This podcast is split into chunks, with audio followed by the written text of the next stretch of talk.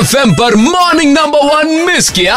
तो एक बार फिर बजाओ। रेड एफएम पर हम बात कर रहे हैं पोल्यूशन के रावण की लंका लगाने की और आज हमारे साथ स्टूडियोज में है कुछ बच्चे जो सिर्फ़ साइकिल चलाते हैं और पोल्यूशन के रावण की लंका लगाते हैं। अच्छा जब हमने पूछा बच्चों से कि पोल्यूशन होता क्या है?